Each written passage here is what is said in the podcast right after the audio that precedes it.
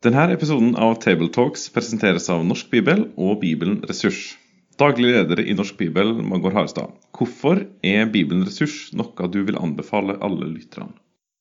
Fordi det er den største ettbinds studiebibel på norsk, og ifølge en bibellærer vår tids beste hjelpemiddel til bibellesning og bibelstudium. Det var en bra anbefaling. Takk for det. La oss lytte til dagens episode.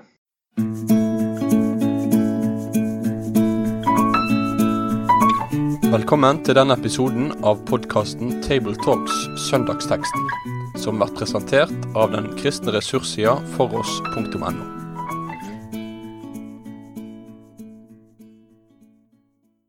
Da er det en stor glede å få ønske velkommen til en ny episode av Tabletalks fra Bergen. Vi er kommet til domssøndag, og Rolf Kjøde leser fra Matteus evangeliets 25. kapittel. Han er leder for strategisk utvikling på NLA-høgskolen. Sitter her i studio sammen med Jon Magne Sønstebø, som er prest i Delk, og meg sjøl, Tarjei Gilje, som er redaktør i Dagen. Rolf leser. Men når menneskesonen kjem i sin herligdom, og alle englene med han, da skal han sitte på trona i sin herligdom. Alle folkeslag skal samles framfor han, og han skal skilje dem fra hverandre, som en gjeter skil sauene fra geitene, og setje sauene på høyre side og geitene på venstre. Da skal kongen si til dei på høyre sida, Kom hit, det som er velsigna av far min, og ta i arv det riket som er gjort i stand til dykk fra verda var grunnlagd. For jeg var svolten, og det ga meg mat. Jeg var tørst, og det ga meg drikke. Jeg var framand, og det tok imot meg. Jeg var naken, og det kledde meg. Jeg var sjuk, og det såg til meg. Jeg var i fengsel, og det vitja meg. Da skal de rettferdige svare. Herre, når såg vi deg sulten og ga deg mat, eller tørst og ga deg drikke? Når såg vi deg framand og tok imot deg, eller naken og kledde deg? Og når såg vi deg sjuk eller i fengsel og vitja deg? Men kongen skal svare deg, sannelig, eg sier dykk, alt det gjorde mot ein av det, ett av dette, et av disse minste søskene mine, det gjorde det mot meg. Så skal han seie til dei på venstre sida, Gå bort fra meg, det som er forbanna, til den evige elden som er gjort i stand for djevelen og englene hans. For jeg var svolten, men det ga meg ikke mat, jeg var tørst, men det ga meg ikke drikke. Jeg var framand, men det tok ikke imot meg. Jeg var naken, men det kledde meg ikke. Jeg var sjuk og i fengsel, men det så ikke til meg. Da skal de svare, Herre, når såg vi deg svolten eller tørst eller framand eller naken eller sjuk eller i fengsel uten å hjelpe deg? Men han skal svare deg, sannelig, jeg sier dykk, Alt det de ikke gjorde mot en av disse minste, det har de heller ikke gjort imot meg. Så skal de gå bort til straff, og de rettferdige til evig liv. Matteusevangeliets 25. Eh, kapittel innledes med to lignelser, og så kommer da vårt alvorlige må vi si, avsnitt om eh, dommen. Men apropos dommen, vi skal jo ikke forveksle visstnok denne dommen med den vi finner omtalt mot slutten av Johannes' uh, åpenbaring. Blant annet ser vi her at det er folkeslag som skal dømmes. Uh, og så leser vi om når menneskesønnen kommer i sin herlighet. Store ord. Uh, hvordan korresponderer dette med den eksisterende forståelsen av Gud som dommer hos de første tilhørerne? Ja, um det er et godt spørsmål. Nei, jeg, jeg, kjenner ikke den jødiske kulturen godt nok til det. Men altså det er vel eh, det, er, det at Gud dømmer, det er vel et tema som går igjen i Det gamle testamentet også. Mm. Og vi finner det vel også i, i, alle andre kulturer. Så det er en slags bevissthet i, i mennesket om at uh, en dag så skal en uh, svare for, for, sitt liv, eller en skal, skal, dømmes for en guddom. Det er vel kanskje mest i vår tid det at dette med dom er noe, noe fremmed og ukjent. Ja, ja. Altså, det er jo et uh, uttrykk uh, som brukes mye i Det gamle testamentet, eller flere ganger i Det gamle testamentet, spesielt hos profetene, som på hebraisk heter Yom Yahweh, og som betyr Herrens dag. Og Herrens dag, det er en, uh, det er en domsdag. Det er da Herren skal tre inn Uh, og det er, en, eh, det, er en, eh, det er, et begrep eller det er et uttrykk som knytter seg til eh, de ytterste tidene. Eh, da Herren skal komme, og han skal komme med straff. Eh, og flere av profetene skriver om denne Herrens dag. Ellers er jo tanken om det evige Det er jo en framvoksende tanke i løpet av Det gamle testamentet. Den er ikke sterk i hele Det gamle testamentet, men vi ser jo en del av profettekstene at også der kommer det til uttrykk dette at det blir et skille. Det kommer en dag som kommer til å sette et skille. Og Der vi får det vel helt tydeligst i klartekst, det er jo i siste kapittelet hos, uh, hos Daniel. Mm. Så dette er absolutt en en eksisterende tanke. Når vi kommer til Jesu tid, så har jo da sadukerende og fariserende en litt ulik tanke mm. egentlig om dette med dommen. Uh, men der fariserene jo tenker om uh, mennesket i det evige perspektivet. Og dermed også at det skal komme en dom. Så for fariserene så er det kjent, det som Jesus bærer fram. Men sadukerene avviser jo oppstandelsen fra de døde, og da vil jo ikke det falle ut på samme måten. Nå var vel sadukerene kanskje et mer sånn eh, kulturelt religiøst parti fremfor et sånn åndelig parti, slik som eh, den fariseiske retningen var. At det ligger kanskje noe i, i dette også, at deres hovedperspektiv er å bevare den, den jødiske kultur. Mm. Jeg er ikke tvil om at uh, fariserene var mye sterkere lekmannsbevegelse, som egentlig hadde jo mye mer oppslutning sånn sett blant folk. Samtidig var sadukerene viktige for uh, det politisk-åndelige styret, ja. og rekrutterte mm. sånn sett også en del inn i altså Mange i presteskapet som nok ville uh, ja, som, også ville, som, også ville, sympatisere med sadukerene, mm. slik som jeg har forstått det. Men da antar vi kanskje at, at forståelsen av, eller erkjennelsen av en forestående dom var mindre fremmed denne gangen enn hos oss. Ja, det, det, var ikke et ukjent stoff. Eh, og så kan man spørre hvordan det er i vår tid. og Det henger jo, eh, det henger jo kanskje primært sammen med at uh, rammeverket rundt den kristne forkynnelsen og formidlinga er på en måte blitt litt demontert. Fordi tanken om at vi står overfor Gud, mm. at det er det vi primært gjør, og det er det vi i ytterste forstand gjør, den tanken har sluppet taket i mange mennesker. Selv om det er mye religiøsitet som finner ut at uh, det må være noe mer, mm. og, uh, og, det kan være en åndelig søken og alle disse tinga, så er det Eh, så er det virkelighetsbildet som var tidligere i forrige århundre, tidlig i forrige århundre og i århundre bakover, og er på reformasjonstid, eh, siden vi er i, i det jubileumsåret, er det helt annet virkelighetsbilde, der vi sto direkte overfor Gud, eh, og skulle gjøre det også på den ytterste dagen. Og det virkelighetsbildet, virkelighetssynet, det har vi en veldig jobb på å eh, få tilbake og, og formidle tilbake som kristne det er en stor utfordring for oss i evangeliseringsoppdraget i kirka. Ja. Jeg synes jo eh, det, det triste er jo når dette synet forsvinner fra selve menigheten, at det forsvinner fra samfunnet. Det er på en måte forståelig når vi går bort ifra den kristne arven. Men når det himmelske perspektivet og dommen mm. og dette her mm. forsvinner fra menighetene, da har man gått glipp av noe. Da har man blitt meget jordbundet. Ja. Men jeg tenker vi som kristne skal jo på en måte ikke ha tenker, altså, hovedfokuset på, på, på dommen, men også ha har med oss dette perspektivet med at man går mot det himmelske bryllup, altså en himmellengsel mm. framfor en frykt for, for, for ja, dommen. Ja. Så jeg tenkte på en ting akkurat når du snakket her, at i vår tid er det kanskje mer, eh, mer slik at det er Gud som dømmes av oss, framfor at han som dømmer eh, oss der. Mm. Så eh, han må stå til regnskap for alt det gale han gjør. Mm, mm. Men Jonas, du og meg er jo ca. like gamle. Eh, kjenner du deg igjen i et sånt bilde av at for en generasjon siden og lenger så, eh, så kunne samtalen om disse spørsmålene noen ganger bli så detaljert og, og, på en måte bombastisk på litt mangelfullt grunnlag at det på en måte ble en grøft, mens vi i vår tid er virkelig helt i motsatt grøft. At dette er jo, som du sier, selv langt inn i menighetene, vil jeg si bevisstheten om dette, om det himmelske, om det evige, er ganske lav. Ja, jeg er enig med deg i det. Passer egentlig ubehagelig godt inn i det Paulus sier ja. om at vi vil ha nok med med det, denne side og det umiddelbare, og det vil prege ja. vår tid. Deres gud er buken, som han skriver.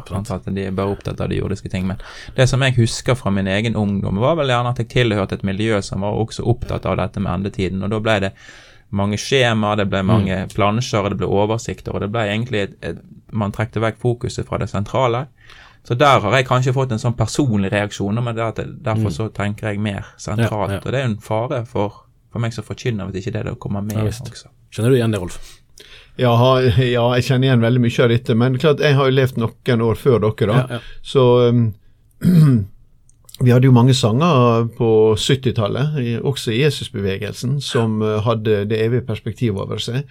Og oppe i Ung Visjon i Molde så satte hun opp med en svær musical som heter Se han kommer, og som rett og slett handler om endetida. Og jeg, har, eh, eh, jeg hadde jo Arnold Børud i Vårt Brød i, i, i Nordmisjon bibelskolen i Grimstad mange år, og jeg gikk gjennom sangene hans. Og det var påfallende for meg når jeg hører gjennom det jeg hørte av tvers og minitvers av gjengen på, på 70-tallet, det er veldig mye sanger som knytter seg til det evige. Det er ganske påfallende, egentlig. Og det har forsvunnet ut. Eh, og så har jeg også møtt et samme miljø som Jon Magne, eh, Jon Magne henviste til her, eh, som eh, eh, som på en måte teoretiserte for mye rundt det, og det lagde eh, spennende teorier der jeg tror Gud av og til satt i himmelen og sa at jeg ikke har tenkt på det før. Eh, eh, og, og, og, eh, men egentlig drar det fokuset vekk fra det som vi, vi må formidle når det gjelder disse tinga, og som, som jo bør bli eksistensielt inn i menneskers liv, men hvor tusenårsriket plasseres i verdenshusholdninga. Det er ikke eksistensielt i et menneske sitt liv. Nei, for det blir vel òg igjen ubehagelig nærliggende å mistenke at vi at vi har det så godt at vi i hermetegn trenger ikke Gud lenger. Og da Ja. trenger vi heller ikke det evige livet. Vi har det jo fint i dette livet og kan legge til rette for å få det enda bedre her, og da er det det vi nøyer oss med. Ja, det blir fort at forkynnelsen handler om hvordan, hvordan utvikle seg selv her og nå. Og der Gud er vår terapeut Ja, til eh, bedre selvbilde. Og, og det er på en måte, det er jo ikke noe galt i det. Men, men det som jeg tenker på, Rolf, at eh, kunne man satt opp en sånn musikal i dag, liksom? Hadde folk kommet på det? Ja, ja. Uh, men ja, hva de sier lex, lex, lex orandi, lex credendi, altså slik som du tilber, slik, slik tror du også. Slik at det man er opptatt av med i, i menighetene, sant? Med, det, med her og nå, da vil det også prege tro. Samtidig så er jo det sånn med mennesket jeg, tror- jeg tror jo Skrifta har rett når han sier at evigheten la ned i, ned hjertet deres. Eh, Så selv om vi sier at det er en god del ateisme rundt oss, så er jo ateismen likevel prosentvis veldig lav. Folk har ikke, slår ikke seg til ro med et ateistisk lukka verdensbilde. Så, så vår, vår jobb her er på mange måter er kanskje ikke å begynne med endetida, men å begynne med den første tida. Rett og slett å, å gjenreise forståelsen av Gud som skaper, og at han har skapt oss personlig i sitt bilde, og at han står vi overfor. Og Derfor snakker vi om at vi er ansvarlige. Så det er, og, og når du, hvis du får, får begynt i den enden, så kan det hende det også vil gi mening å snakke om det endelige oppgjøret, for det er jo at rettferdigheten skal skje fyldes, og at vi skal stilles til ansvar. Og det stemmer jo med hvem vi er som mennesker. Og alle burde jo lære seg sangen som har refrenget 'Se han kommer', sant? i den stille, klare morgenen som denne musikalen er bygget på. Det burde være pensum. Den har vi sunget en gang. Ja, ja. Det nye testamentet forteller oss om flere ulike domsscenarioer. Jeg så litt i studiebibelen eh, tidligere, og den eh, delte de i tre. Sant? Kristi domstol for de troende, den dommen vi leser om i teksten vår eh, i dag, og de ugudeliges domstol, omtalt i, i åpenbaringen eh, kapittel 20. Er den tredelingen gangbar? Nei, altså jeg, jeg er ikke veldig altså Jeg er fortrolig med at noen vil dra opp slike ting, og noe av den uh, veldig sånn detaljeringa av det der henger sammen med det som vi var inne på i stad, et behov for å fordele ting i, i endens tid og i dommen. Og jeg er ikke så sikker på at vi har en entydighet i Skrifta sitt, uh, sin språkbruk som sier noe om det. Det er jo gjerne gjort et forsøk på å skjelne mellom Kristi domstol og Guds domstol. Men eh, faktum er at det står at vi alle skal fram for Kristi domstol. Det står i 2. Korinterbrev 5. Men det står også at vi alle skal framfor Guds domstol. Det står i Romerbrev 14.10. Eh, og om det er menneskesønn eller Gud, eh, de hører til på trona. Det er den treenige Gud som, som står for dommen. Eh, og, eh, så jeg ser ikke det store behovet for å skape de store skjelningene i dette. Eh, men det kan hende jeg er for enkel i hodet mitt, men slik er nå det i min tankeverden. Jeg er nok like enkel som Rolf, for jeg tenker litt på samme måten. Jeg er, men jeg er redd for dette her når man skal begynne å lage disse skjemaene, for da blir du, får du en analytisk avstand til det. Men sannheten er at det er jeg som skal inn for Guds domstol. Sant? Og det er de som sitter og hører på, som skal inn for Guds domstol, og, og, sant? Eller, eller Kristi domstol. Nå vet jeg ikke om jeg sa feil her, etter hva du tenkte, men, men akkurat det, det tenker jeg eh, har vært det viktige perspektivet for meg. sant? Eh, jeg så akkurat i Augustana før jeg kom her i dag også, hva den sier om dommen, og den, det er veldig kort. Det er akkurat det som Rolf sier, det er dette skillet her. Sånn at du skal dømmes ut fra hvilken mm. tro du har. Tro, En levende tro, eller om du har en ikke-tro. Mm. Så ja, jeg holder meg til det. Ja, ja, ja. Og så bare en, en sånn forutsetning til som, som, teksten er innom, eh, som vi sikkert ikke kan, kan, si alt som er å si om, men kanskje vi kan si noe. Sant? I vers 34 sier kongen, kom hit, dere som er velsignet av min far, og ta i arv det rike som er gjort i stand for dere fra verdens grunnvoll ble lagt. Hva forteller dette verset oss om forutbestemmelse, altså om Gud på forhånd så å si har planlagt hvem det er som blir frelst? Ja, um det som gjerne er det lutherske perspektivet, er jo det at vi er forutbestemt i, i Kristus. Sant? Altså det, Frelsen er forutbestemt til den som, den som, som tror. Eh, og at det ikke er eh, personen eh, det går på, eller navnet det går på. Eh, jeg vil bare tipse for de som er interessert i å både lese om dette med dom og dette med forutbestemmelse, så har jo for oss på nettsiden der et slags sånn leksikal oversikt over disse ordene, der eh, Jonny Vågen fra Stavanger har skrevet ganske, eh, ganske uh, gode forklaringer på begge deler. Så jeg vil jo oppfordre de som vil jobbe med dette, de kan gå inn på, mm. på de ressurssidene der. Um, men jeg tenker gjerne at en nøkkel det er velsignelsen er knyttet til Kristus Jesus, mm. altså vårt forhold, forhold, til han. Det som jeg tenker med, med, med forutbestemmelsen, er jo hvilke utgangspunkt har vi som mennesker når vi jobber, med, eh, jobber med dette? Hvis man har utgangspunkt i skapelsen, så blir eh, og skapelsen og syndefallet, så blir Jesu forsoning på en måte en slags eh, middel for å reparere det som har vært et problem. Og dermed så er jo også det kanskje eh, eh, Og da er det dette her med hvem er forutbestemt før dette, og, og problemet med det. Men, men hvis vi har utgangspunkt i at korset er det sentrale i Skriften. Hva betyr det at alt er knyttet til Jesu frelse i korset, og hvordan går den ut til alle mennesker? Så, så, forandrer det, sånn som jeg tenker det, noe av dette fokuset vi har med hvem som, hører, hvem som er innenfor, og hvem som er utenfor. Eh, for det er jo ikke opp til oss å vurdere det. Vi tenker nok rimelig likt om, eh, om, eh, det vi kan kalle forutbestemmelsen og de tingene, og denne sterke tilknytninga i Kristus, som vi ikke minst finner i Feserbrevet sitt første kapittel. Eh, men jeg mener at denne teksten her er egentlig ikke snakker om en forutbestemmelse, den snakker om et rike som på forhånd er gjort i stand. Mm. Altså det er, og det er det riket som skal bebos av mennesket. Og, og her eh, sier denne fortellinga noe om hvem som kommer til å bebo det. Det sier ikke noe om deres forutbestemmelse til det, for, for, eh, for vår utvelgelse er Jesus Kristus, men det sier noe om at riket er vel planlagt. Mm. Og det, det, har, det, er evig, det, er evig, planlagt og, og, står fast, det kommer aldri til å rikkes. Det, er jo et ekstra motiv i det, da. Mm. Nei, men Da må jeg anse det som etablert. Eh, og Så kommer vi til selve testen i teksten, det som avgjør hvem som blir domfelt og hvem som eh, går fri.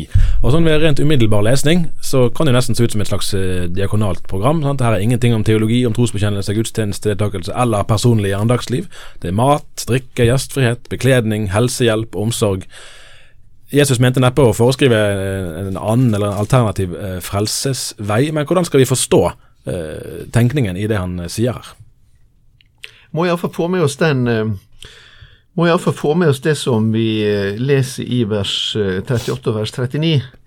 Fordi at det er helt åpenbart at de som her er kandidater til riket, de har ikke satsa på sine gjerninger som veien dit. Mm. For de lurer på hvor, når i alle dager dette kan ha skjedd, som blir forkynt eller blir kunngjort for dem av deres gjerninger. Ja. Så de gjerningene i deres liv har ikke stått i frelsens tjeneste. Gjerninga i deres liv har stått i medmennesket sin tjeneste. Og det svarer jo til nestekjærlighetsbudet. Ja. Um, for det er det vi er kalt til å leve med på, på denne jorda her. Um, men de har hatt en annen basis, tydeligvis. Uh, og det har vel da sannsynligvis vært nettopp relasjonen til, til han som eh, her tiltaler deg. Eh, og, eh, og da kommer vi inn på det som har med trua å gjøre. og det at trua er ei levende tru, som viser seg er at vi, vi, vi, følger Jesus Kristus. Trua har sånn sett Trua som er alene som frelsesgrunnen vår, den, den, viser seg i neste omgang i, den, i, det livet vi lever i etterfølgelsen av Jesus Kristus. Ja, altså tro, eh, altså tro, og gjerninger. Jeg tenker det at eh, ved troen eh, så, så har du fått et nytt hjerte. Altså hjertet har gått fra å være være, eh, være dødt til å bli levende.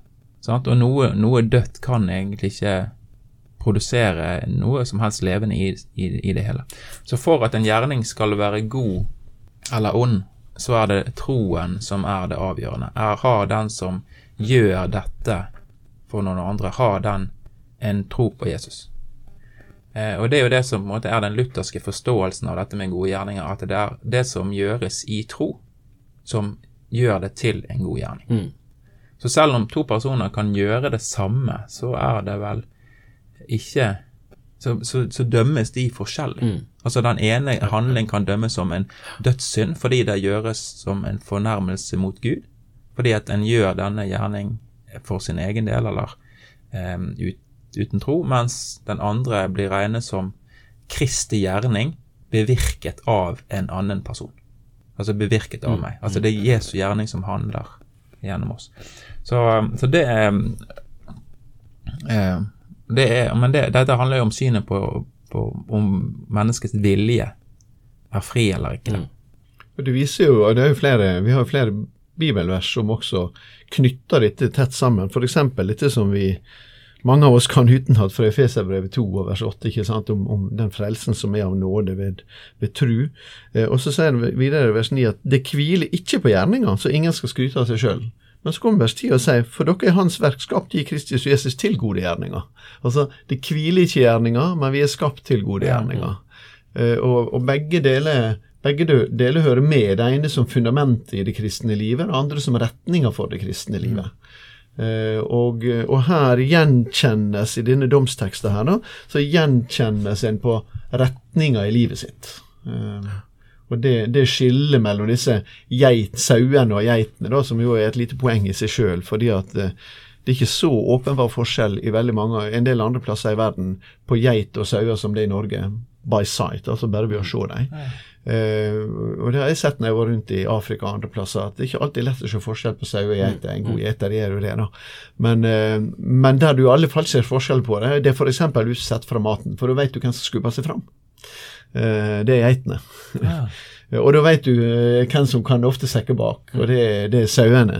så det er også en sånn billedsak inni her som sannsynligvis ble oppfatta i samtida, på en sterkere måte enn vi oppfatter den i dag. Vi burde kunne mer om landbruk vet du, for å forstå ja, det. er sant, det er sant. Hm. Nei, altså Jeg vil jo oppfordre alle som vil jobbe med dette med tro og gjerninger på, et, eh, på, et Luther, på en luthersk grunn, og, og, da henviser jeg til, til disputasjonen i Heidelberg fra 1518, som, der Martin Luther uh, har en, uh, en, avhandling for sine felles munkebrødre i Augustinerorden. Og det, Den er jo mye mer luthersk egentlig enn de 95 tesene, og den jobber utrolig bra med dette her. Så det er virkelig eh, Og det er, ganske, eh, det, det er et kort, lite skrift, og er meget oppbyggelig å lese for de som vil jobbe med dette med tro og gjerninger. Så finn, hvis du er en forkynner og skal jobbe med dette, så er det det, det, det skrift jeg vil henvise til ved siden av skriften som, som kan gi en god luthersk innsikt i dette. Ja, det var reklame for det. Ja, men det er vel verdt å reklamere for. Jeg studerte jo litt teologi på NLA-høgskolen for noen år siden, og da gjorde jeg meg en gang skyldig, jeg tror faktisk kanskje det var i avisen òg, eh, å bruke formuleringen herfra, da, fra den teksten, eh, dette med en av disse mine minste søsken, eh, i betydningen alle mennesker om kristen nestekjærlighet i en eller annen sammenheng. Jeg glemte hva det var. Da fikk jeg mild korreks fra hedersmannen førsteamanuensis Gunnar Jonstad, som var en av mine lærere, og han kunne forklare at dette begrepet nok primært hadde en snevrere mening når Jesus brukte det. Eh, hvem er det Jesus eh, snakker om? Ja, det, det er jo ikke bare Gunnar som har sagt. Det har jo Hans Kvalven også. Jo, han forska jo inn i evangeliet, synoptiske evangelier på akkurat disse tingene her. Og han var veldig sånn tydelig på at uh, de minste, disse mine minste små, når den type uttrykk brukes i de synoptiske evangelia, så peker det på disippelflokken. Mm. Jesu egen disippelflokk. Og det ser vi også i Matteus 10, når Jesus sier det, snakker om den som tar imot dere, tar imot meg, sier han til disiplene. Uh, og den som tar imot en profet, osv. Og, så videre, og så kommer han ned til vers 42. Og den som gjev en av disse små, om det så er bare et beger kaldt vann, fordi han er en disippel Sannelig, sier de, han skal slett ikke miste sin lønn. Så her blir altså disiplene kalt for rett og slett for disse små. Eh, og eh, så det gjelder ikke, Dette gjelder altså ikke primært barn eller jorda sine små eller eh, slike ting. Det, gjelder, det er nok et, et, uttrykk som primært går mot uh, disippelflokken. Og da kan jo også det som Jesus forkynner her, uh, bety nettopp at hva forhold har du til Kristi kropp? Altså, mm. Hva forhold mm. har du til Hva tilhørighet har du der, og hvordan lever du overfor den flokken. Nå sier Paulus sier i Galaterbrevet 6 at vi skal gjøre godt imot alle, mest mot de som er våre mm, søsken i mm, trua. Ja, ja. Og, det, og det, tenker, det er noe av det som det, Der vises det på en særlig måte. For det, det der forandrer jo litt liksom, perspektivet etter en kanskje en umiddelbar lesning av teksten, hvis man vil tro at dette gjelder Dette er en allmenn allmenn solidaritetstenkning. Uh, mm. ja. Ja, og ikke minst i vårt land nå. Det er jo mm. ett uttrykk som jeg legger merke til. fordi at uh, Jeg sier velkommen til muslimene i landet her også, mm. men det er jo faktisk slik at jeg kan spørre seg er det flertall muslimer eller flertall kristen bakgrunn som kommer til landet av innvandrerne mm. våre. Uh, og vi har iallfall veldig mange innvandrere med en uh, kristen bakgrunn som er her. Og vi har et særlig ansvar i den kristne menighet i alt det som blir sagt i innvandrerdebatter og sånne ting. Vi har et særlig ansvar i den kristne menighet for å stille opp for våre søsken som kommer hit til landet, og som kommer fra en vanskelig situasjon, mm. de mm. fleste av dem. Eh, og der utfordrer denne teksten oss på en særlig måte, vil jeg mm. påstå. Mm. Mm. Det må vi våge å forkynne klart også. Ja, ja. Ja, det krever. Altså det krever noe av de som, av oss som menighet å ja. ta, ta, det ansvaret der. Dette har jo dere litt erfaring med i Delk? Ja, heldigvis så har vi det. Så at her er det Men det, altså det, det er akkurat det som, som, snakker, som, Rolf snakker om her, at det er mennesker som har både åndelige og materielle behov. Mm. Og da har vi et, eh, en forpliktelse også til å, til å hjelpe, og det krever. Det krever noe, det koster noe. og Det er noe som som, eh, som, er noe som menigheten må bære. Ja, ja. Så til eh, noe av det som er vanskeligst i, eh, i teksten. Eh, vi, vi, leser 'Gå bort fra meg, dere som er forbannet, til den evige ild som er gjort i stand for djevelen og englene hans'. Dette hører vi ikke ofte snakk om fra talerstolene i dag. Og vi kan spørre oss, har vi gått fra Kanskje fra en lesning der dette ble forstått mer bokstavelig enn det var ment, til en lesning der vi enten overhodet ikke leser teksten her, eller bryr oss om den. Eventuelt da at vi kun ser på det som en slags eh, metafor, et bilde på noe, uten spesielle, konkrete fysiske referanser. Ja, altså Vi påvirkes av det samfunnet vi lever i, um, som er et her og nå-samfunn, som vi snakket om tidligere. Uh, og dermed så er dette her med det hinsidige, det vil, det vil det vekker jo eh, anstøt hos folk. Folk ler jo av det. Slik at det å ta frem noe sånn der alle mennesker skal dømmes, og det finnes en evig fortapelse og en evig dom, det, det, er tungt for alle som vil bære dette vitnesbyrdet. Eh, det er det. Om hvordan vi skal forstå det, så, så tenker jeg jo at Bibelen den, den, viser oss jo klare eksempler på at det er en dom over det onde. Altså Sodoma og Gomorra, det var, eh, slik Bibelen formidler det, en en hendelse, en historisk hendelse med, med dom over to byer som, som, som levde i vantro mot uh, Guds bud. Ja, altså jeg, det er greit nok å si at det er bilde, for det er klart at uh, bilde ild og bilde mørke sagt om samme sak. Det, det, det går jo ikke sammen. Mm. Eh, så, så, det er greit nok å si at Bibelen bruker en del bilder på de tingene som skal skje. Og jeg har hørt noen si også ja, men lignelsen om Lasarus og, den, og den rike mann er jo bare et bilde. Ja, men den er jo et bilde på noe. Mm.